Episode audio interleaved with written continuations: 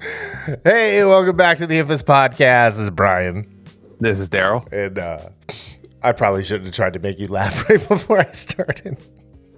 I, I thought you were you were going to wait a couple more seconds after. No, I wasn't. I'm a dick.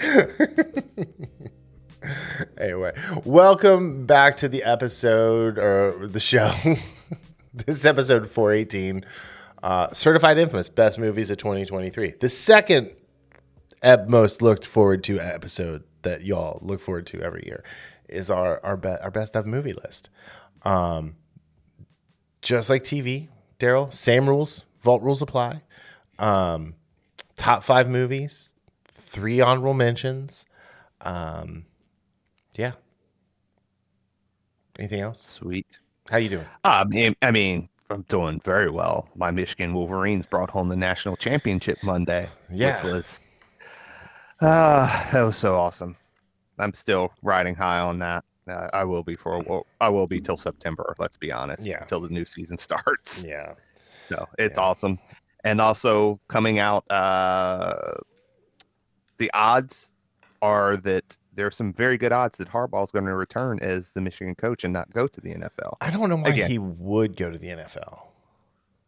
Yeah, Yeah. I mean, So, you you basically can set yourself up as the God King of college football. Nick Saban just retired. yeah. Lowercase g, So- lower lowercase k. Yeah. So yeah, I mean, Xerxes is the real one, God King. When we're No, it's the that. Jeremy Boring thing when he's like, you know, Oh, he's the yeah. God King. Remember? anyway, sorry. Went over your a little bit. My bad. My bad. So Um, But yeah, Yeah. as a Michigan fan, I mean, we're not gonna we're, we're not gonna even talk about Michigan basketball, but we're talking about Michigan football right now. So, yeah, I'm very I'm doing very well. Yeah. How are you doing? I'm well. Um, oh, excuse me. uh, it was a long week. Uh, I'm glad it's over. I'm glad we're going to talk about movies. Um, I'm glad we're going to talk about the stellar season finale of Monarch and the stellar penultimate episode of Reacher. Um, but yeah, but before that, we're we so we're doing our top five movies. In this movie, you know what? We're gonna talk about this French film that just came out called The Three Musketeers, Part One, D'Artagnan. D'Artagnan. D'Artagnan, the story of Charles D'Artagnan. Um, but uh, like we were gonna talk about it like a little bit here in the in the vamp um section of the show where we're just vamping, vamp, vamp, vamp. Um, but just real quick, we're like let's just give it scores and let's just hop right into to Monarch. Um, because I watched it last night after you raved about it. Um, so out of ten, all for ones, all for loves. Um, Rod Okay, Stewart, Jane. Uh, Brian okay, Adams, and Sting. uh, oh, all for love. I was about to say, okay, uh, uh, uh Jamie. don't Lannister? you don't you remember at the end of the Disney Three Musketeers with Kiefer Sutherland and Oliver Platt and Charlie Sheen and Chris O'Donnell? The song, No, do it it's- all for one, all for life. I guess Game of Thrones is in my head now since we started it. Uh, we restarted, Oh, and interesting. last thing you hear is the things I do for love. As before- you push a tiny little boy out the window to make him a cripple. Yeah. But you Yes. know what? He would definitely steal a cripple's girl and fight a cripple. So he's not a coward Oh, like Tim absolutely. Riggins. Not a coward like Tim Riggins at all. Not only did he make a cripple, but he'd steal a cripple's girl and fight a cripple. So But karma's a biatch for him. I mean, you know, he loses his sword hand. He has to play the stranger for the rest of his life. Whatever. Yeah. anyway, um, but okay, so just real quick, out of ten, what do you give um this this French movie? Uh, first French movie I've ever really watched. I think. Really, it is. Oh, Yeah. Oh, I got. I mean, I watch that. a lot of, yeah, I watch a lot of international Yeah. movies, usually South Korean, Japanese, but I give this, and, and I was trying to lower it because again, it's fresh in my mind, Mhm. but I, I, I have to get, it's a uh, for me, it's a 7.5 out of 10. I- Yeah. Yeah. So, Yeah, I went. I, I, I honestly, I just, I went like six and a half. I thought it was great. I loved it. Not loved it, but I really liked it. I'm excited for the second part that comes out later this year. Um, And uh, what I really liked was uh, Francisco Civil, Cival, uh, who played D'Artagnan. I thought he was great. He did a great Oh, yeah. job just carrying this movie. Um, the only name like American audiences would probably even know is uh, well, there's two: Vincent Cassel and Eve Green or Eva Green. So, Yeah. Yep. but um, Vincent Cassel was also great as um, or- Athos. Athos. I wanted to say, I wanted to say Artemis. It's like, wait a second, no, wrong. but no, he was he was really good as Athos. Um, I really liked him, um, and the relationship his character, like you know, that he had with um, D'Artagnan. But we'll dig deeper into that when we get to the top fives. But you know, just kind of like last week, we had some things that we saw and just wanted to talk about. Um, we uh, we did that. So, all right, you ready to hop right in? Let's do this. Let's do it. Monarch. Uh Legacy of Monsters, episode 10, the season 1 finale, Beyond Logic. Uh, once again directed by Andy Goddard. This episode was written by um, co-showrunner Chris Black. Um, whereas last week was um, Matt Fraction. Um, this week was Chris Black's turn. And uh, so now 2015 is the past. Or no, I guess 2015 is still the present, and then 2017 is the future. Yes, that is. So, um, so let's just get it out of the way. Out of five, why shall's why? Why Shaw Whys? What, what do you give? I gave it a 4.1. Nice. I went 4.15, and that is not a 4.1 that I wrote down there. I wrote 6.1. Um, yeah, I went Wow. 4.15. Um, but no, when I typed yours in, I wrote I wrote 6.1 ah. by mistake. Uh, because last week, which I really liked the penultimate, I went 4.01. And so I, I just like, I thought as far as like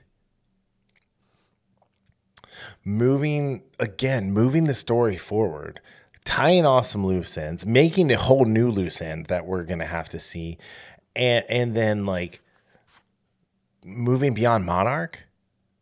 Plus, we got to see you know the king himself. Um, I thought I, I thought this was a great season finale. Yeah, I for all those reasons, I can't, I'm not going to even add any more. But I agree with you. The way it wrapped things up, but also opened up a new chapter to explore Mhm. if they go that route. Yeah. It's very interesting because again, season finales for uh, just in general. uh, I don't. I won't say they necessarily make or break, but they can absolutely affect what you think about the finish. It's like a book. A book is great, and then you get to an ending, and you're like, "This you, sucked." you were just talking about Game of Thrones. Talk about the series finale of Game of Thrones. I mean, that ruined the show for a lot of people. Oh yeah, it did. So It, and again, I we both agree in the sense of the last two seasons they're absolutely rushed, and there were definitely issues, but we didn't look at it as hard as like it doesn't ruin the se- series for me. But I like agree. you said, there's a lot of people, a lot of people they that have said again. I understand that people are hyperbolic as well, mhm. but a lot of people say, "Oh, this ruined it for me." For a series, a whole series, no, not necessarily. For me personally, but yeah. it like for one season, there absolutely could be like, I mean, season seven of Game of Thrones was was objectively bad. it had some great stuff, but it, It, but like again, as a season, it was objectively aspect- bad. well, I, I won't say necessarily say that, but my biggest issue was the fast travel stuff, Yeah, which just they the, had done so well. jetpacking. yeah, the, they had done so well for the first several seasons, showing you that hey, Westeros is a big ass place, Mm-hmm.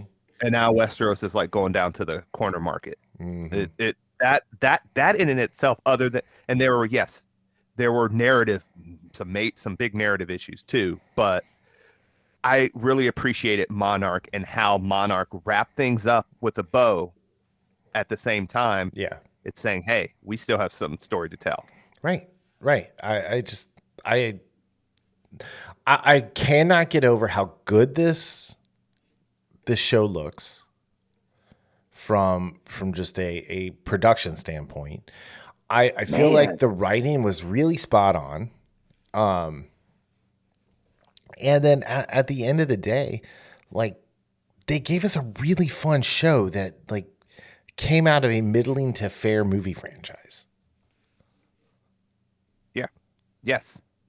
A- and what you just said, the middling to fair, because again, for all as much as I we all love monsters and kaiju and you know big ass battles, overall the movies just other than those battles, the movies for me, Mhm. especially the last one, did not have anything where it was it, it's more like, okay, let me fast forward to watch the monsters fight or as Watanabe says, let them fight Let them fight. but this this gave us because again this is more about the characters Mhm.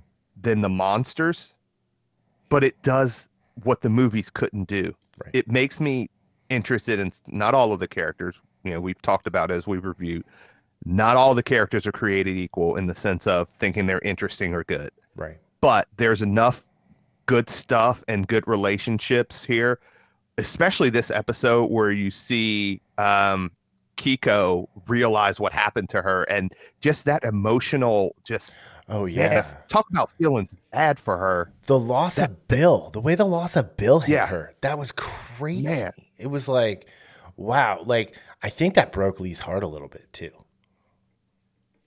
Yeah, it absolutely did. That like that part right there. And I'm going to talk more about like, um, another kaiju movie that does this great in our best of, as far as making Mhm. you feel the emotion of the characters. Yeah. And I thought, and this was one of the that was one of my favorite scenes, uh, just because it took they took their time. hmm They didn't just say, okay, this is what happened, let's move forward Yeah. but they took took their time and allowed her allowed you to see Keiko's reaction and that just crushing emotion of losing her partner, losing her husband, but also knowing that she missed everything about her son Right. growing up. I mean, it was heartbreaking. Yeah. And uh, I will say at the end, I may or may not have got uh, had a dusty apartment there for for a few seconds. Uh, yeah, I mean, that was rough. yeah, But um but still very very cool. Um but yeah, I here's the thing. Um it looks like Dominique Tipper is going to join the cast for season 2 which and I'm Yep. all in for that. I'm off yes. because she is great. She killed it on the expanse, even with the uh, the extended uh, role that they gave Naomi that wasn't from the book, you know, Mhm. And Yeah. you know it was. She's just a great actress. I'm I'm happy to see her in another like big, big thing, um, and especially playing a bad guy or you know let, let's not say bad guy. Let's say a, a a character with questionable moral ethics that we don't know where they are yet, where they stand. right. Like, Yes. I think that's a fair way to look at it. Um, you know, I, I really like the end when they came into tw- uh, 2017 uh, at the very end there, and they were at the Apex Cybernetics Research Station, Skull Island. Uh, and it's like, yes, yes, yes, this is so cool. And, And you see uh, the grandfather Kong, yeah, or I don't know. His, Papa I don't know the actual. Yeah, So I don't know. don't they know just they name, they just said evacuates as Kong approaches in the so I mean that's Kong. Um but I mean we're so here's the thing. It's like what happens in Godzilla X King uh, Kong X Godzilla. I don't remember which version, which uh, order it goes in.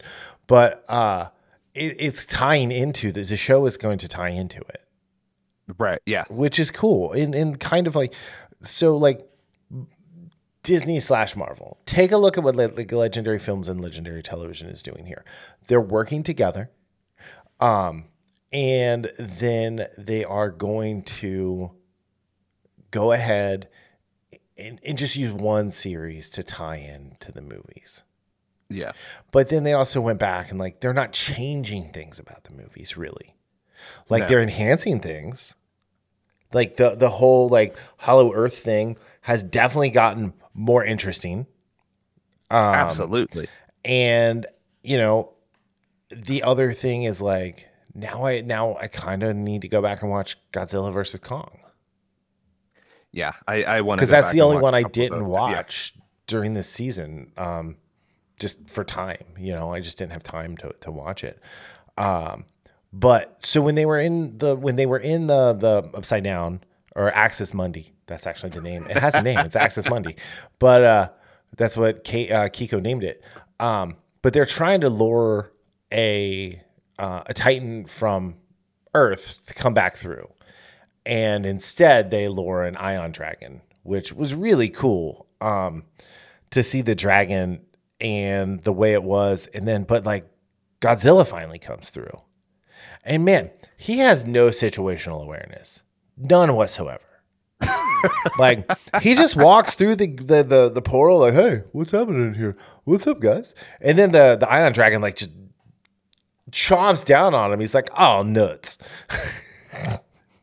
and like Well- they's got to fight another flying goddamn monster, and Yeah. you know he keeps trying to power up, and um, he totally the the Ion Dragon totally Shin, Shinsuke Nakamura slash Asuka him um, with some mist to the eyes, and uh, and then got in a few good shots, but in true Kong fashion or sorry Godzilla fashion, you know he kind of played with his food for a little bit. Uh, the Ion Dragon fucked around and found out, got his arms ripped off, Yep. Got thrown across the way, and then when his head got thrown through the portal, it you know activated the uh, the Hoover vacuum functionality of the portal and started sucking everything through. Yeah. Uh, but you know, of course, you know something had to go wrong, so Shaw had to get out of the little pod, and then um, you know, then he had to, uh, you know, he's now he's back in the in Axis Mundi by himself. Yeah. So Which, again, I don't know if this is because we've seen this and we, when if you don't see the death, are I, they really yeah, dead? I mean, I was wrong about Russo in you know Reacher. yeah, rewatching it, I saw his eyes It's like over. yeah, yeah. I went back Yeah, and okay. rewatched it. I was like, "Ah, damn it, I was wrong. But in this case, I mean, it's it's t- it'd be very tough for him to survive that fall. But again, we're talking about gravitational stuff, and everything can be a little twitchy. yeah, Doesn't necessarily follow the laws of physics as we know them. So who knows what happened to him? Yeah.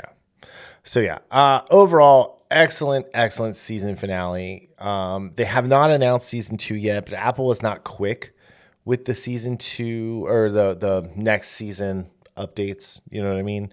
Um, so, but I can't imagine. I mean, this was this got a ton of critical praise. Um, everyone I've talked to who's watched it liked it, except for one person, but they liked the Marvels, so they don't get an opinion on things anymore. Seriously? Yeah. Okay, Um, yeah. And it's like, oh, well, that's fine. Just delete my number. Um, so uh, I'm a little more harsh than you when it comes to that. anyway, but um, but yeah, so th- this was cool. I'm I'm excited for, excited for more, and we'll see. Excuse me, where it goes from there. All right, reach your time. Reacher time. Like instead of co- it's clobbering time, it's reacher time. Right. Yeah. So Let's let's do this. let's do this. Nobody, he- he could play it. nobody, nobody messes with the special investigators. Yeah. He could play a good bit Ben Grimm. you know, they wouldn't even have to put him like in a costume. No. They could just paint him orange and, and like kind of draw some rocks on there. Yeah.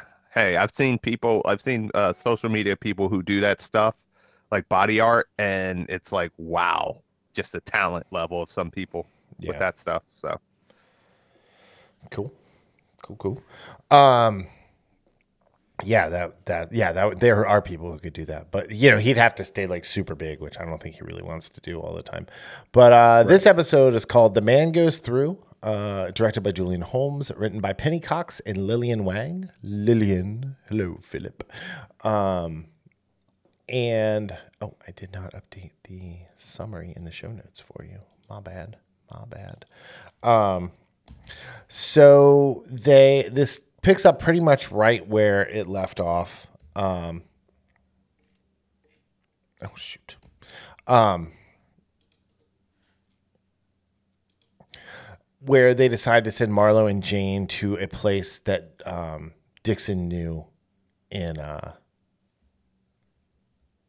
in Buffalo. And was it Buffalo? Yeah, Buffalo, where uh, she had stayed at a place, and you know, obviously the guy loved her, and you know, wanted to marry her, and I'm kidding, um, but but yeah, it was uh, it was really really good, um, uh, or really it was real it was a really funny like kind of story. She's like, oh yeah, no, I know a guy, and Yeah. you know, it's just like one of those things, but uh, so they do that. Um, they they then um, kind of split up where Dixon and O'Donnell stay to make sure that Marlo and Jane get off, whereas uh, um, Reacher and uh, Neely go after Marsh, um, Russo's boss, and that was such a cool scene um, where he's like, "You wait out here.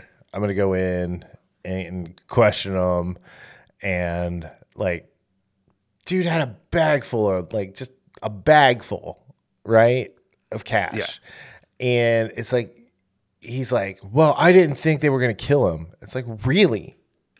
You Yeah. knew he wasn't going to take a bribe. What did you think they were going to do? Yeah. And uh, like, you know, that guy, like that was a great scene last week with him and Russo. Mm-hmm. And we talked, you know, we talked a little bit about Russo. Could should have been a little bit quicker getting out of Dodge with Yeah. when they dropped off the kid. Right. But yeah, I it, it like Marsh saying I didn't know what was Yeah. going to happen. Right. No, you, just knew. told you didn't care. So the thing is, you just told Russo that these guys are not the guys, people you say no to. Right. Yeah. Like, yeah, he he he got what he deserved, and like Neely said, Reacher made it hurt. Yeah. Probably not enough, but hey, you know what? I think he was going to make it hurt more, but then Marsh went for the gun. Um, and it was really impressive, the shot, because he was going for the gun and he got him in the side of the head on the way down. Yeah, And then uh, I thought he was going to take the whole bag. I really did. yeah, Um, but he just took one of the rolls and he tosses it to Neely on the way out. Here we're even. yeah, yeah. When he picked it, I was like, Yeah. oh, I know he's got to give it to Neely. Yeah. like right yeah, before yeah. you, I was like, he's giving that So, to Neely. but uh, Marsh did let him know about um, like kind of what was happening with the chips and the missiles, and that um, The hitman. the hitman that they hit with the car was still alive, um, and in the hospital. And, and so Reacher and Neely then go to the hospital, and they get in and they torture the dude with a goddamn catheter balloon. Yes. Now, it, it it's this is the thing one of the things i like about reacher is that he is absolutely merciless towards bad people oh yeah, that's what i absolutely that's one of the things you think back to the movies of the 80s and stuff like you know the movies like with death wish with charles bronson Right. or the dirty harry movies those are the type of heroes we grew up with where if you're on the wrong if you're on if you're the bad guy no you don't get mercy no. you But and I, that's what i love about so here is my favorite part about this scene, and, and a lot of people probably missed it. But they walk in, Neely takes the heart monitor off of him and puts it on herself. yes Like, lo- yeah it, it's just like details matter, right? They know that they're going to torture this guy, and his heart rate's going to go through the roof, which is going to bring attention at the nurse's station. Yeah, I, I that Um, was a great touch. It was just such a nice little touch there. And so then, uh, you know, um, th- it- probably my favorite line of the season is when he's covering Grant's mouth and he takes it away and he puts his hand on his throat and he says, If you scream, I'm going to rip your throat out. And it's not that I can't do it, but you're going to think, Oh my God, he did it. Or, Oh wow, he really did it. Or actually did yeah, it. Whatever. That's the last thought you're gonna. But yeah. I love that line because you sent me that line Yeah. without context, and then when Right. I well, yeah. I mean, that said it, was that was the point, right? Is- oh my gosh, it was Thi- so this good. this is why our friendship works is because we can do shit like this, and like I'm not spoiling anything for you. I'm not Right. like you know, I'm not uh, I'm not going over. I'm not you know, it's nothing. It's just a you know, um, yeah. I said and you'll think, "Wow, he actually did it." Um, Yeah. and uh and, and yeah i mean it was just you know yeah it was so good. I mean it was just like as far as the torture scene goes it was um it was like the antithesis of every torture scene from 24 right? The scenes from 24 were this like gross like guantanamo bay style torture where it's like you're definitely just going to kill the guy because you're going to go too far. And really what they were going to do to him most is fill his bladder with air and pop it, Yeah. which is painful, but not something you'll necessarily die from, especially because you're already in a hospital, right? Yeah. Um, but they get all the information they can out of him, and then on the way out, Reacher exacts some revenge for Russo, um, and fills the uh, the IV with air, which causes an embolism and washes Grant die Yeah. and then they walk out of the room. Uh, and so as they're leaving, though, they see another hitman who's like kind of dressed as a doctor, but again, details matter. And Yeah. uh, he's like, only And nurses. Neely calls it out. Yeah, and Yeah. and Neely calls it out, and he goes, "Yeah, only nurses carry paper tape." because nobody walks around with a steth- stethoscope around their neck. That's like just something you see in the movies. Um, and so they run off. Uh, the hitman runs off, and, and they start fight. They Neely finds them. Great fight. I thought Neely was going to get more hurt than she did, um, because she took a bone saw to the arm. Um, Yeah. but uh, you know, Reacher comes in and just yeets the guy across the room, and then like knocks him down. Unfortunately, onto the bone saw, which is not turned on at the time. Just like, like, you know, he he's like, it. man, I wanted to question him. Yeah, like, and I loved Alan's reaction, like the way he reacted. to That he was like, like kind of like, mm, he's dead. I don't really care, but I kind of wanted to question him.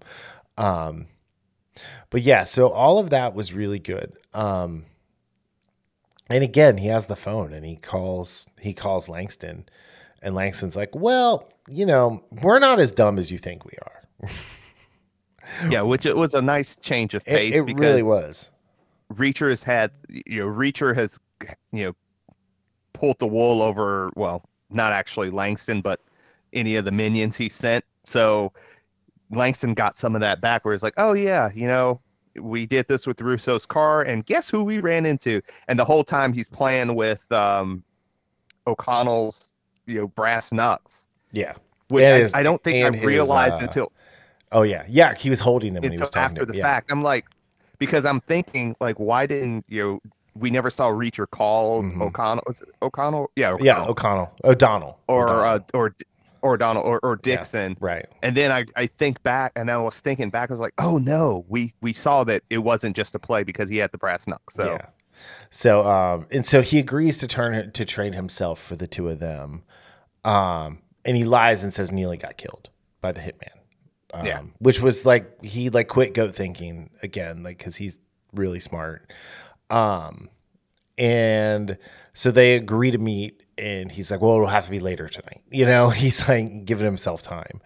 Um, yeah, But then they're torturing O'Donnell and uh, you know beating him up with his his his own toy, his little toy and his little knife. Um, and then they've got to go and stab Surrenda. Like what the like hell? right man? now, like Like why would Yeah. you do that to her? She's perfect. Yeah, they, they they're gonna pay for that.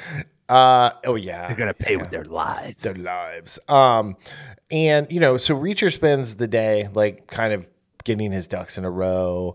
They paid some teenagers to go and, and drink beer and listen to music right by the uh, the the fence, and they to see what they can learn about the security and stuff like that. And he called Senator Lavoy and requested his his um, security team, which I Which thought was I'm- pretty cool. Yeah, uh, two was it two seals and a ranger. Yeah. So I'm I'm looking for I'm thinking that it's going to be a banger of a finale. Mm-hmm. A lot of dead bodies flying around. It's Well, it's called Flyboy, so somebody's definitely getting tossed Somebody's- out of helicopter.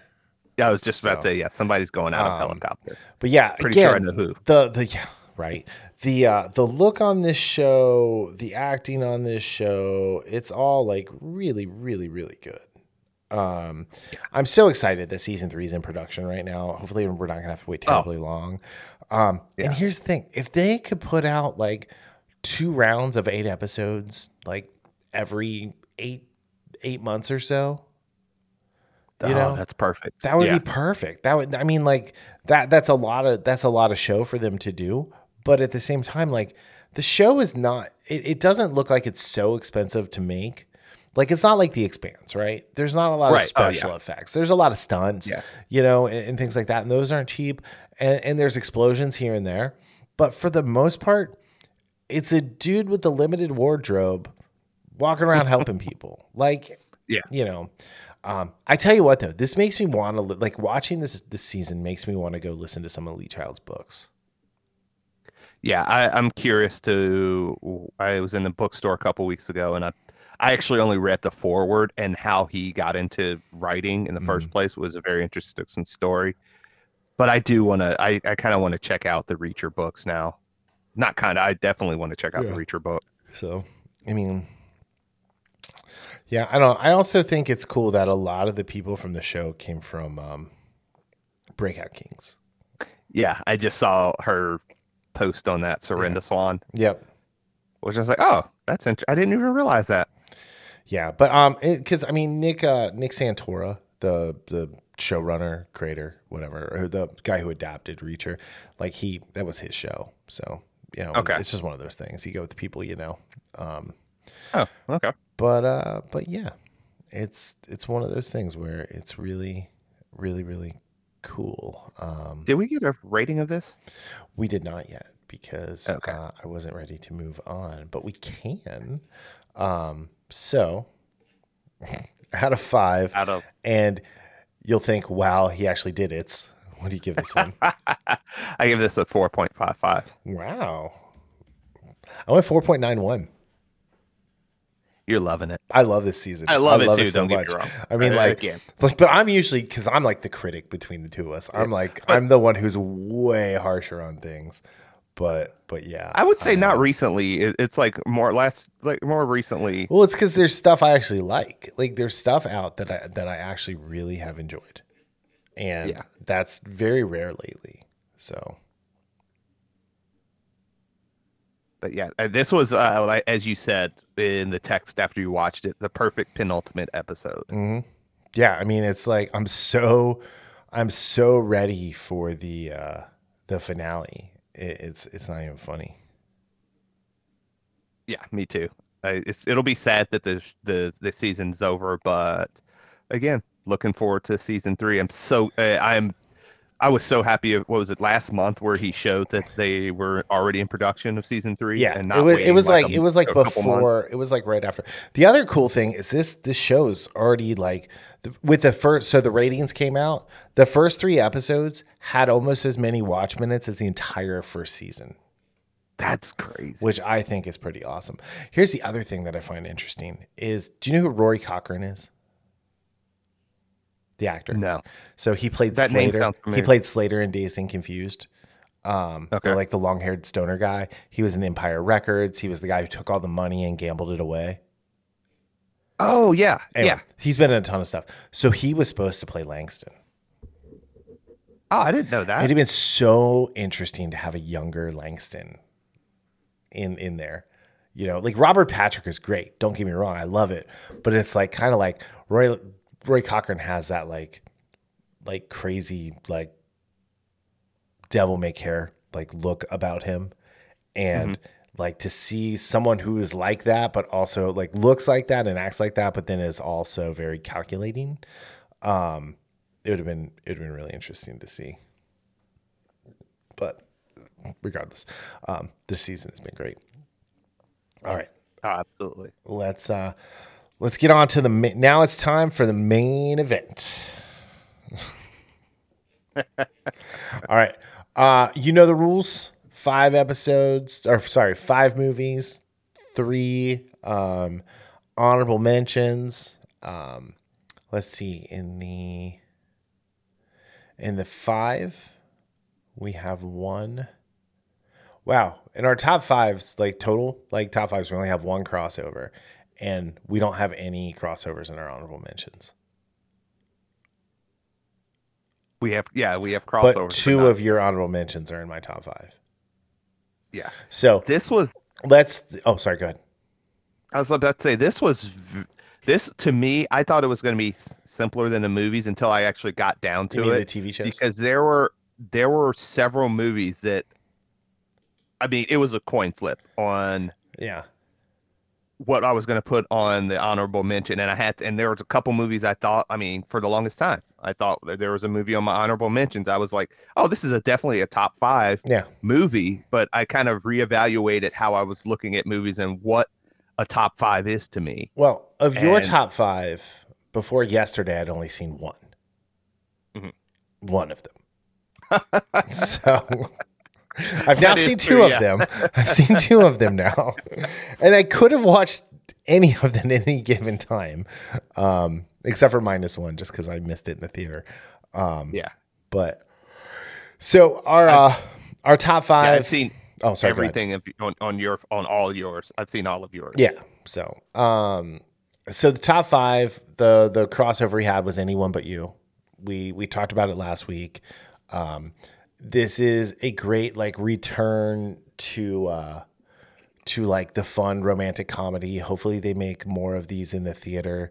Uh, it was a twenty five million dollar budget. It looks like it made sixty three million so far. So, I mean, it's definitely in like break even territory. Um, it's it's around probably in around 100 million. Um, you know when that's all said and done. Uh, but yeah, so I mean, it, it's one of those things where it's like, yes, we we need we need more, more. yeah. It, like it was a really feel good, uh, look good. Sydney Sweeney. Yeah. Uh, oh, got to be Glenn Powell too. Let's be honest. Uh, Glenn I- Powell, you know, he's fine. But like I- Sadie, you know, so you know, I really enjoyed. Like it was a really fun movie, and again, I'm a rom com guy, Yeah. but there hasn't been any that have been really out there the last few years that I that I've seen or even heard of that drew my interest. So watching this one, it, it was a lot of fun, and it's one of those things I I absolutely are going to watch again. Again, that's part of the criteria Right. for me. One of the biggest criteria is how rewatchable something is. I for me that works for everything but one movie on my list. Yes, but and that but and that was one of the I- i- yeah. reasons yeah yeah. So where yeah absolutely But all right. Uh, okay, so let's go into yours. Just your top five. Go ahead and, and grab one. first one and again this is no particular order there's no way i could do the particular order because again it just Yeah. changes with how i'm feeling so i'm just going to go with spider-man across the spider-verse i was one of, i was a huge fan of the first one into the spider-verse even though when i first saw the trailer when it came out like a year before the movie it's like oh Mhm. whatever took me a while when I watched the movie, like the first 10 minutes to get used to the animation, but I, I ended up loving Into the Spider Verse. Across the Spider Verse takes everything up to 11, but in a way that doesn't make it a mess of a film, which, again, going by the trailer, I was, wasn't really interested because I thought it was going to be overkill with all these Spider Men and all this. They, you know, they have basically a, a world of Spider Man but it makes sense in the movie and that's not that's only a that's a very small part of the movie Is it still on Netflix? Uh, yes Okay. it is uh, it was great where you it, you you get introduced to a bunch of the spider-man like spider-man india you know you get you get a ben parker you get a t-rex spider it's great but again the story revolves around miles morales mostly and him and gwen and oh also daniel kaluuya as spider punk who is great as well.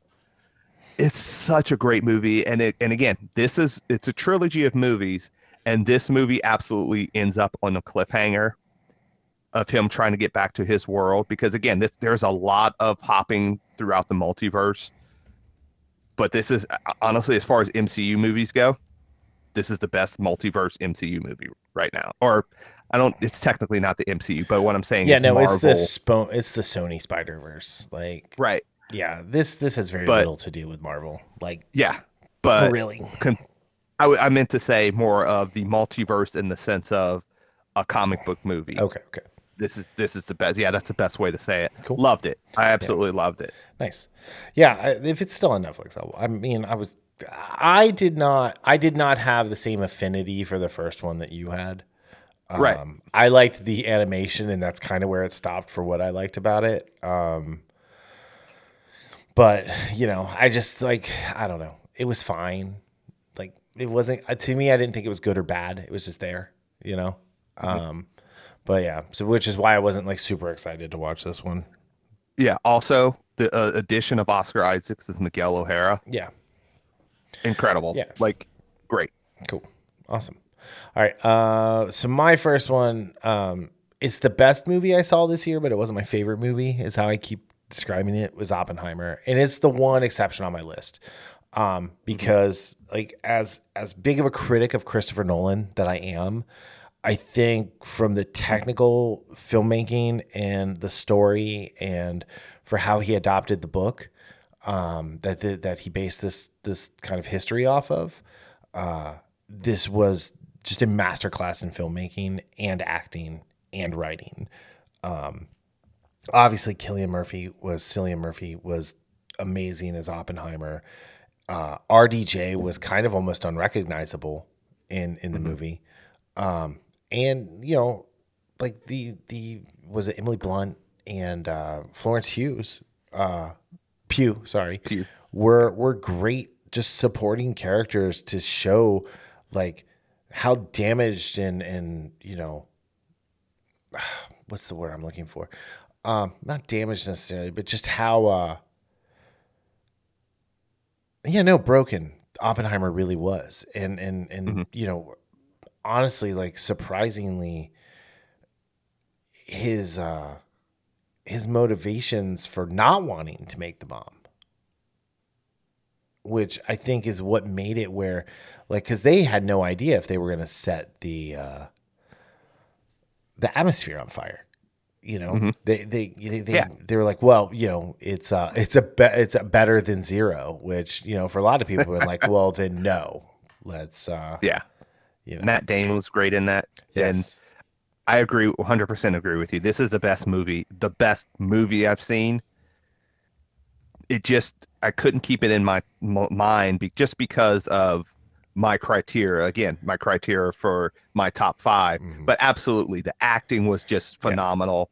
Effects. I mean, just- you, you go through just the, the direction. list, right? Yeah, all yeah, of it. it was So a phenomenally made movie. And yes, if I'm just saying the best movie, not my favorite, this would absolutely be number one on my list. Josh Hartnett, Hartnett as uh, Ernest Yeah. Lawrence, unrecognizable, great. Alden, Casey Affleck, Alden Ehrenreich great. was great. Rami Malek, who I think steals most scenes that he's in, you know, great. Jason Clarke, you know, even though he looked like he was made out of plastic for some weird reason, great. Oh god, You know, some of the aging stuff was Yeah. not well done. no. Well, I mean, I think part of that is because it was black and white. Um, David Yeah. Krumholtz, I, I think, like, probably should get an Oscar for best supporting actor.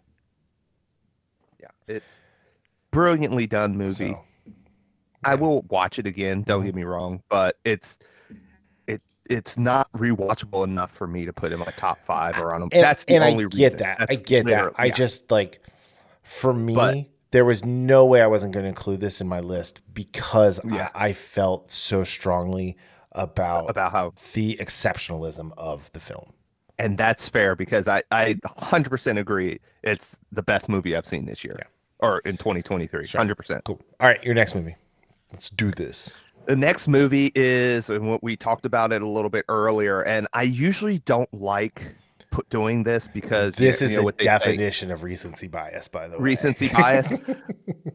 you say that, and I, I I tend to agree. However, this uh, is the difference: is when I if you if I look at my top five, the one thing I have in com they all have in common is I was grinning like an idiot Yeah. for ha- half to most of the movie. Well, we know It's were one- grinning, grinning like an Yeah. idiot for anyone but you. So it's actually one of the reasons why I took Guardians 3 off Yeah. because there's a lot of moments in that movie where I wasn't smiling. You just roll all. your eyes like, oh god, No, James it- Gunn, really. It was just um, the emotional toll. So, I mean, again, this is like splitting hairs, honestly. But Yeah. Three Musketeers, Part One, D'Artagnan, Yeah. or D'Artagnan. D'Artagnan. I'm pretty sure it's my first ever French film, like truly French. Well, no, Brotherhood of the Wolf. Uh, Brotherhood of the Wolf is an excellent movie. oh God, I love Brotherhood excellent. of the Wolf. Uh, a great, a great French film for you to watch. It's called La Jetée or The Jetty. It is what they based Twelve Monkeys off of. Ooh, uh, is that? Uh, I'm I'm gonna have to. You're gonna have to find it. Let- um, I don't think Yeah. it's streaming anywhere. It was on Amazon for a minute. I don't know if it's still there or not. But uh, the the fun thing about it is it's a, just a series of still photographs, and your mind makes everything move. Like there's nothing that actually moves on the screen. Okay, that's really unique. It's super unique. It's from like I want to say like 1940 something. That's very interesting. Um, uh, when it- 1962. oh, very interesting. So, but yes, it's a, it's so good, um, and it's got like weird subliminal things in there. Mm-hmm. Um, but and there's like the cast is what one, two, three, four, five, seven, eight people total. That's it. So g- back to Yeah, D'Artagnan sorry. D'Artagnan. is. I thought thought, and again, you mentioned the you know the actor that plays D'Artagnan Mhm. was just so well cast. Yes. Did such a great job. Vincent Cassel as well, and just the camaraderie between the four throughout the film, and you know D'Artagnan talking with Con, uh, uh, you know his love, Mhm. going that flirtationship that he had with uh, what was her name, Con Constance or Uh, something along those lines. Yeah, it was. Yeah, Constance. Yeah the, the intrigue about you the you know the stuff between the protestants and just the, the little political machinations and how milady fits into all this you know eva green's character. Yeah the sword fighting was great. Uh, you know, sometimes there was a jump like sometimes it, like the movement of the camera when you know, with the action sequences could have been settled down just a little bit but that added to the chaos of you know that type of fighting. I but again it's like is this a movie I could see myself watching over and over again? Yes, hundred percent, A hundred percent. one hundred percent. So I I almost didn't put it on there just for the simple fact that I just saw it yesterday. Sure. And but then I said, you know what though? I, and this is why I, I, I was moving things around why it took me so long to get these to you. Mhm.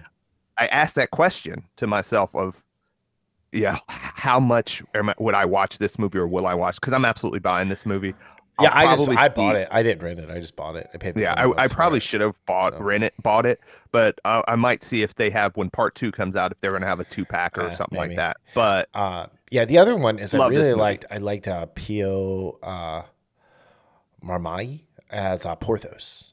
Like he was, Yes. like, and, and the guy that played it, Romain Duris as Aramis. I mean, like all four of the quote Musketeers were were great. Um, you know, and and I love Eva Green. Eva Green is so like, Yes. she's the only good thing about that god awful 300 sequel. oh, the that took slow motion to another level. Yes, And- the yeah. it's ninety percent slow motion. If you take the slow motion out, the movie's only a minute and twenty two seconds long. Um, yes, that one. Okay, uh, cool. All right, so my next one uh, is my favorite movie I saw this year, Gran Turismo. Um, took the kid to see it. We both loved it. Uh, we bought it the minute it came out and watched it immediately. I've had it on in the background a couple times since. Um, is it a good movie? I do not know. Um, but it is a fun movie, and Neil Blomkamp, Blomkamp did a great, great, great job um, with this movie, which it could have come across as like super cheesy and horrible or awful, you know, but it was it was very it was very interesting. Um, like I said, I really enjoyed it um, a lot. I liked the the way it was shot. I liked the uh, the times that it did kind of incorporate the game into the movie, the way they handled it. I, I just yeah, and God, I hate to say this, but I like David Harbour in it. I was extremely surprised at this movie. Yeah. this is one of those that absolutely could have made my list. Well, it actually made my honorable mention list. Yeah. Uh, and again, it's based it, it's based on a true story. Which when you look at Gran Turismo, you think, oh, it's just a video game movie, so it's absolutely going to be bad. But it's actually based on a true story on the Gran Turismo Which. I had no yeah, idea. I did not either. I didn't even know they That- because I've never. I mean, I've played Gran Turismo. I've never really owned it, and like you know, I'm. I don't play racing games like online against other people. I just like to race I- and yeah, mess no. around and, and build cars. I do too. But Yes. um, the the other part of this is Ar- Archie Madawick Madike Madik. I don't know how to say his last name. So, um, who played Jann Mardenborough? Um, I I think this kid's gonna be a huge star. He's in that Saltburn movie that's tearing it up on Mm-hmm. um on Amazon Prime right now. Um, and then Jann Mardenborough did his own driving. Did that? He was the Which was double, pretty cool. Which I think is cool. Um, Orlando Bloom somehow aged seventy two years Oh my, yeah. like, between the Hobbit and uh and, and this, but you know, hey, I thought I actually mean- thought he was really really good too. Yeah, I thought he was good too. But I, and again, maybe it's because he didn't have facial hair because I that he's in that show Carnival Row on Yeah. Amazon Yeah, he's got the big beard. Came out a couple years ago. So I don't know if that made him look younger, and then you know shaving it for this role made you know aged him up because Yeah. that show I didn't watch season two that came out last year, but two years ago he didn't look that old in that show. Yeah, But again, could be the beard.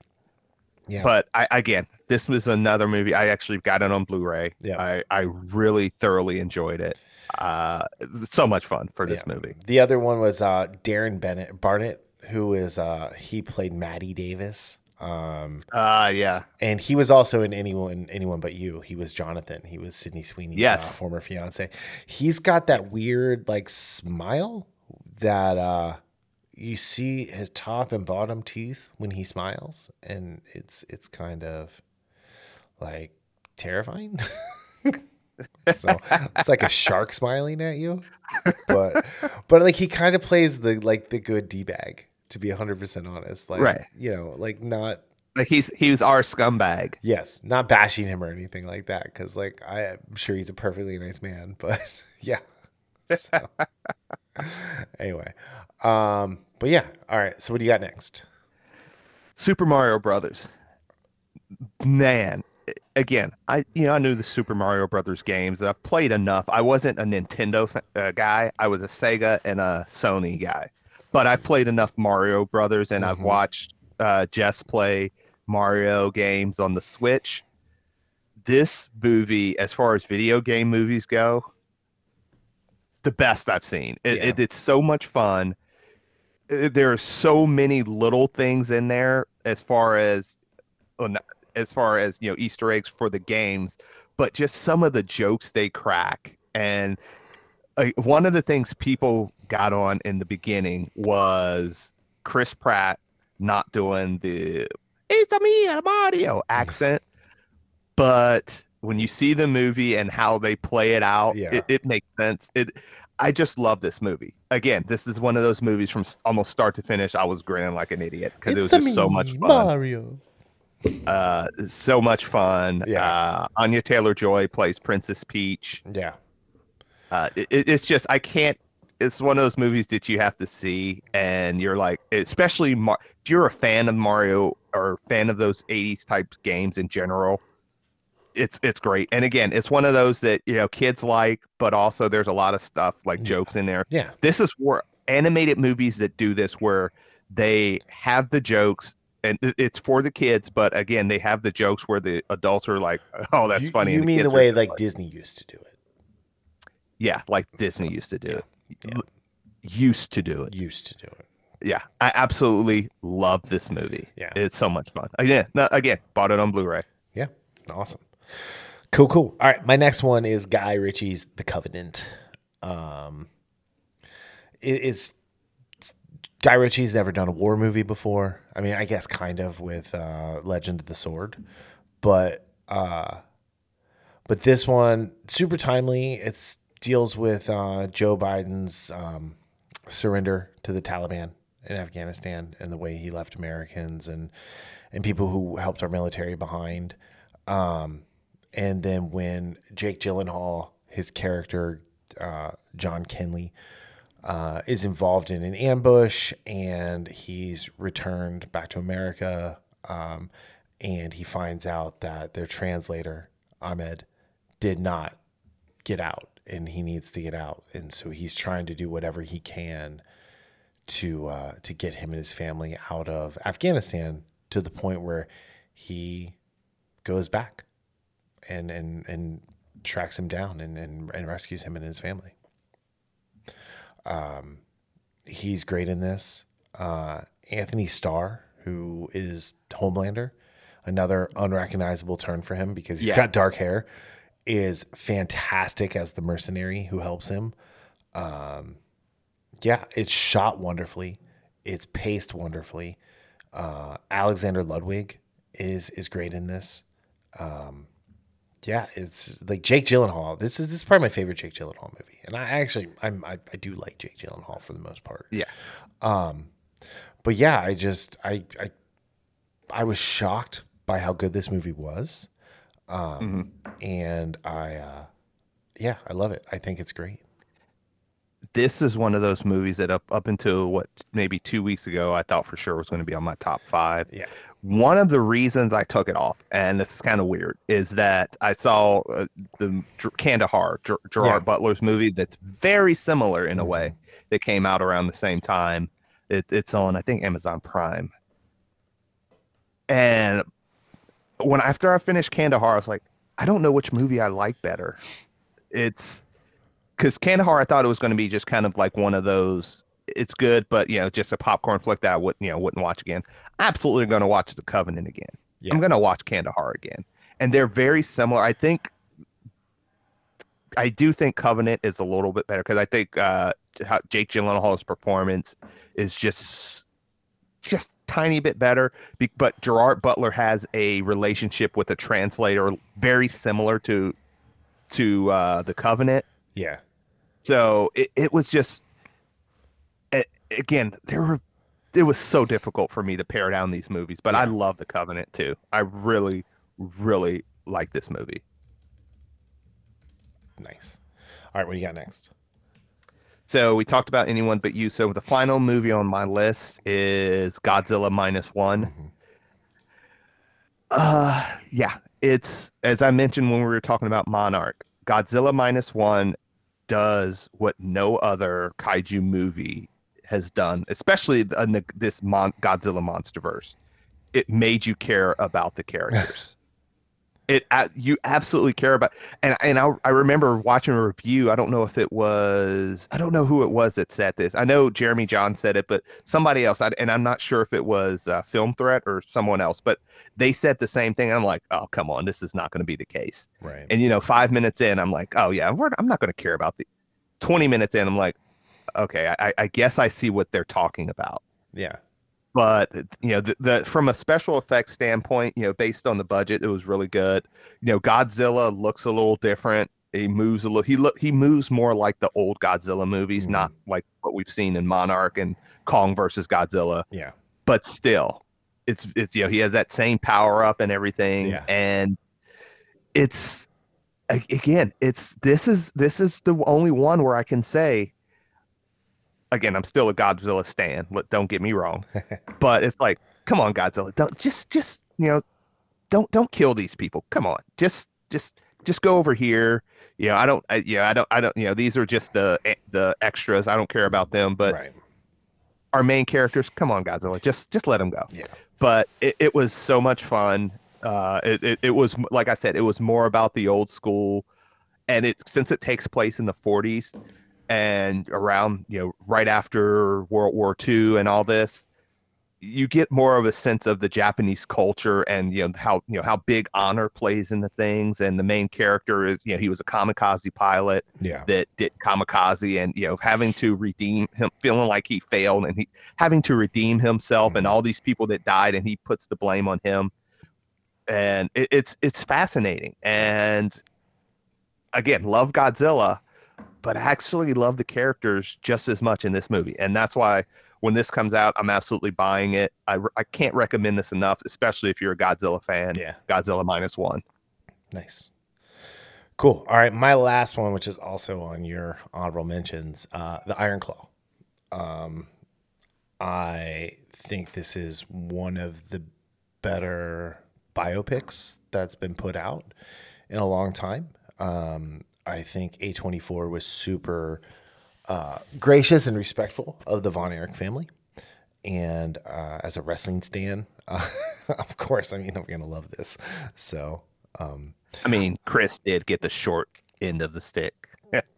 See what I did there? Dun dun dun. No pun intended. Um, but yeah, no, I I I, love the transformation that Zac Efron went through for this movie. Um, same with Jeremy Allen White. I I think uh, I think Holt uh, McCallany and Maura Tierney's um, Fritz and Doris Von Erich are the exact type of parents that would have raised Brightburn. Um, or uh, Zack Snyder Superman. same difference. Uh, I liked I liked seeing like the old like wrestlers kind of uh, you know like uh, Casey Lewis, whatever the fuck his name is, as Bruiser Brody was great. Chavo as the Sheik, not that not to be confused with the Iron Sheik, uh, and Aaron Dean Eisenberg who I'd never even heard of before as Ric Flair. He's like a 40 something, like he's like um he's like Rodney Dangerfield. Like he's getting his big break like super late in his mm-hmm. life, which I think is awesome. Um and Lily James, I think Lily James was really like kind of an, an unsung um great part of this is Pam Adkisson, who is Kevin Von Erich's uh, wife. Yeah, and and it's funny because you know you're talking about Holt as the dad as Fritz, and and like like you said, this is on my honorable mention. Again, another movie that absolutely could have been on my top five, and I absolutely yeah. can't wait till it comes out to purchase. Uh, you know, he it seems like he's overdoing it just a little bit, but mm-hmm. then you see interviews with Fritz, and he nailed it. He, he nailed absolutely it. Yeah. nailed it. And yeah. like this was one of those movies that it's like really heartbreaking when you, like, especially you know we we grew up in the 80s wrestling like so i remember but i don't remember I mean, like my, all my, the stuff that happened my biggest them. 80s wrestling memory is probably when i was like eight and we went to a mm-hmm. wwe house show and i got to see hillbilly jim wrestle andre the giant i mean dude really yeah that's awesome that was never That's a pay-per-view cool. match it was never a tv match yeah. but like yeah. you know sitting there at the cincinnati coliseum watching two big beefy boys fuck work rate slapping beef yeah you know? So. Yeah this i mean this movie and just the story and like you said how a24 yeah. is very you, they're you know they do such a good job of honoring the the story. It, it, that I still think it's a little weird that they didn't put Chris Von Erich in there. Well, but, but like the director and the writer explained it. Um, I, you just could not do that. You could not like thematically, like even though it happened in real life, you could not. Your the audience would have been so black pilled at that moment that they would have walked out. They're like, this this is too much. Like the, these, so, they can't all be killing themselves yet. Yeah. Here we are. So yeah, and again, that's a good explanation. I still disagree with it, but at the same time, going back to what Kevin and his family went through with the deaths of because again this was not like over 20 30 40 years right either this no. was a short amount of time it was other than within six years three of them killed themselves. yeah other than jackie who died as a six year old yeah all these other ones, yeah, it was like it's that six, seven year span, which, and well, the, you know, the David died, you know, from other circumstances other than suicide, right? Uh, yeah. But like the rest of them, you know, yeah, it was, uh, and, you know. and oh man, it's so sad where the very end of that movie, where he's talking to his sons and he's like, you know, I used to be a brother and now I, am not a brother anymore. Yeah. Yep. And I, I a couple days ago, I just finished. I think I had watched it before, but never finished it. But the Dark Side of the Ring, talking about the Von oh, Erichs, oh, yeah. and you know that was again, it was one of those things that that was absolutely a quote from Kevin Von Erich because I forgot who he said it to, but you know they had the people on there talking about him saying that it's just such a heartbreaking story. Just and they delivered in this movie. Yeah. amazing movie. I loved it. Yeah. Yeah. Cool. All right. Um, so we already talked about two of your honorable mentions. So why don't you hit your last one? You so your honorable So- mentions are the Iron Claw, Gran Turismo, and Guardians of the Galaxy Volume 3, which, again, as of a couple weeks ago, I was like, this is in my top five. But the more I narrowed it down, yeah, I, I thought this. I still like Guardians 1 probably a little better, but I think. But this is one of those movies, it does such a good job wrapping up the trilogy. And considering what we've gotten from Marvel the last five years for the most part, this stands out even more because it's I wasn't I think I was numb to the fact of seeing so much bad Marvel stuff, whether it be the Disney Plus shows or the movies, that I was expecting this to be overrated. And I wasn't a huge fan of the second Guardians movie. I thought it was fine, but it, it was a drastic step down from the first one for me. This thing, this movie was, in, I I loved this movie there was there were some difficult you know moments we're talking about just talking about the uh the iron claw but in a different way you know when you're talking about animals and you know torture or and that that's one way to get the audience against the villain is oh he's Yeah. torturing animals right. he needs to burn Yeah. he needs to be stripped of his flesh but Yeah. i love this movie but that's one of the reasons that why i couldn't keep it in my top five I thought it was just too much. You had the kids and the animals, and it's like just pick one. Like, Yeah. quit being So- like like James Bond was being like super manipulative there. You know. And again I, that every writer does that and that's i've i was talking yesterday about that uh about as far as when shows get me I, so i can get where you're saying where I, i'm fine being manipulated because that's what a writer's job is. But when it's like overt manipulation from an emotional level and the example i gave was this is us which i think is a fantastically written show. If i watched the first two two and a half years but it got to the point where it was like okay, you're just trying to pull at heartstrings. Yeah. I'm out. So I get where you're saying you, and I could see where you're coming from with Guardians Three. So, uh, this is a one and doneer for Jess. She even said it. She was like, "Yeah, I won't be watching this again, even though I liked it. I'm not going to be watching this again." We didn't. I even, absolutely We didn't even review it. Did uh, yeah? Did you? We did we see it around the same time, or did we you see did. it We both no. We both saw it like around the same time. It's just the only thing we talked about. We talked about its box office. It looks like. Hold on, wait. Mhm. Uh, maybe we did review it. I, Uh, I don't think recall if we did. We just not. talked about the box office, like on the fifteenth. okay. We didn't even the fifteenth of May. It came out on May fifth. We we talked about how its box office was going strong. Like that that around that time we were talking about Soups and Lolo and Ted Lasso. Um, Okay. and you talked about the Spider Verse uh, box office. Like that that was it. that was like you know we went on and on about the strike, but yeah, like we didn't even review the movie. I think that's weird. I, I mean, like it's but it's it's the state of Marvel for us. Yeah. So I don't know. I, I thought it was fine. I like I said, I, I think he should have picked one, the kids or the animals, and it should have been the animals that stayed. Um, it should have just been the one little girl who saved Drax, you know. Mhm. Um, and where were where were Star Lord's uh, rocket boots that he always has on? That was a big It was just like, come Dude, on, come James on. Gunn, you fucking hack. Anyway. dude. Again, have him wear those and something happened to it. Okay, Right. that's fine. like they get shot completely. Yeah, but completely write them out. That made no sense. I think he forgot about him. I'm telling you, James Gunn forgot about him. He it wasn't like, oh well, I'm not going to do this. It's just, oh yeah, it's just this is a thing that that happens. But yeah. anyway, um, all right. So you didn't you you didn't have any of my three honorable mentions, even though I know you saw all of them. Um, yes. so I'll just be quick. Uh, my first one is Attack of the Doc. Uh, Chris Gore's uh, really fun documentary about the heyday of Attack of the Show and the rise and fall of G4 TV. Um, it was great. It was fun to look back. Um, we really enjoyed reviewing it. At least I did. I think you did. Yeah. Um, uh, yeah. I really enjoyed it because it brought back memories of stuff where it's one of those where watching it, I remembered stuff that I kind of like. It was it was so long ago. It's like wow, I Yeah. do remember this. It I remember all of it. It reignited my love for Olivia Munn. Uh, Yes. and uh, also my love for uh, cable television darling Kevin Pereira. So, you know, um, but yeah, it was great. Chris Gore knocked it out of the park. We gave it big marks on our review.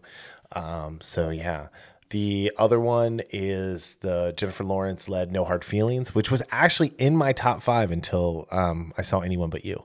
Um, this is the return of the raunchy 90s comedy. Uh, this movie is a blast. I think I've watched it like four times.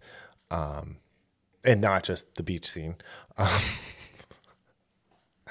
but uh, this this is this is this is like not this isn't apex mountain Jennifer Lawrence, but this is peak Jennifer Lawrence when she believes in what she's like acting in, when she likes what she's watching, um, and or like she likes what she's doing, she likes the script, and she tries. She's very great, good actress when she does this. Unfortunately, she takes a lot of roles that I think she just does for money, um, where it's like mm, you can tell she's not enjoying what she's doing.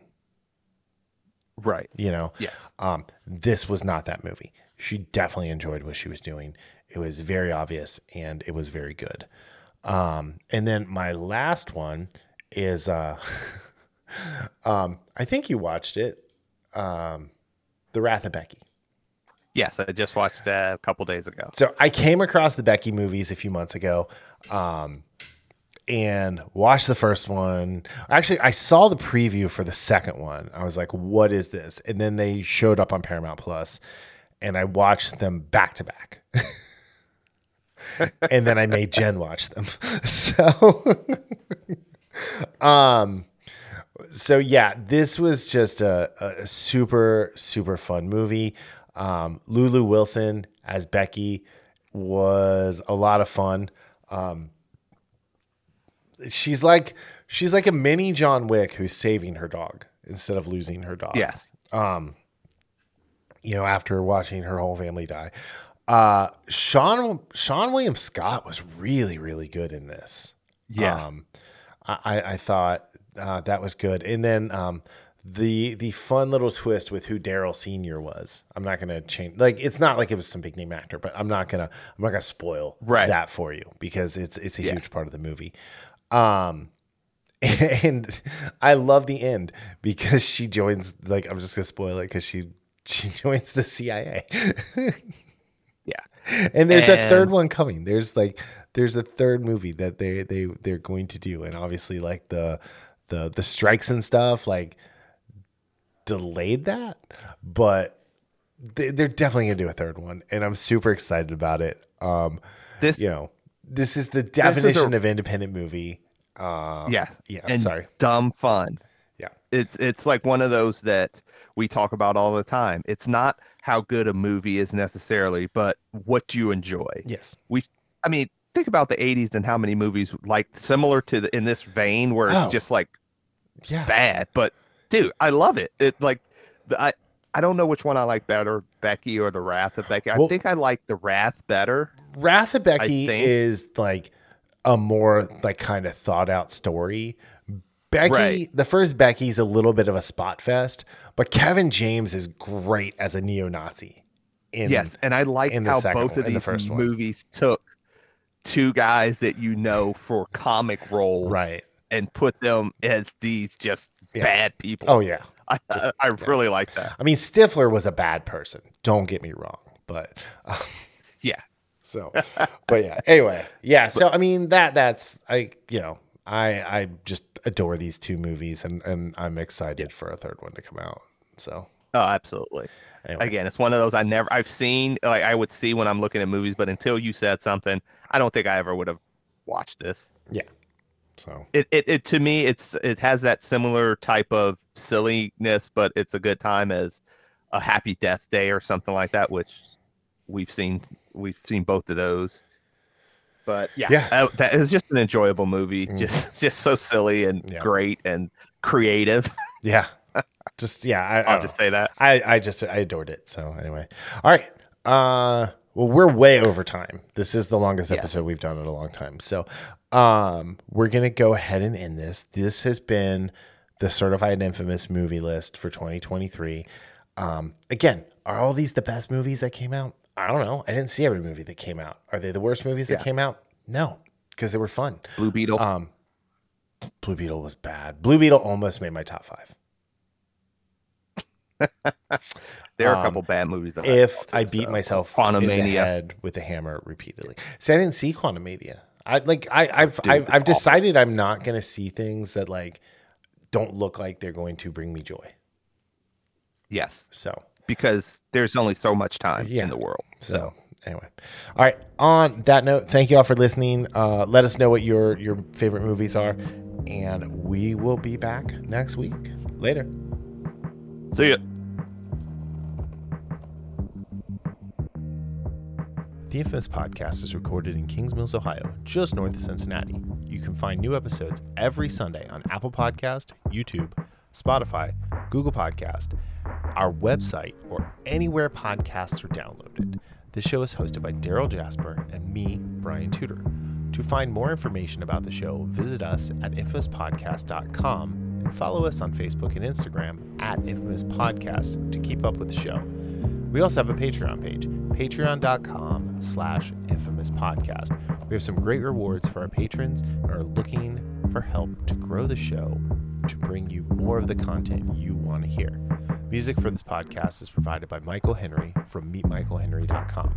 So, whenever you're listening to us, have a great day, night, evening, weekend, whenever it is, and we'll see you next time. Thanks for listening.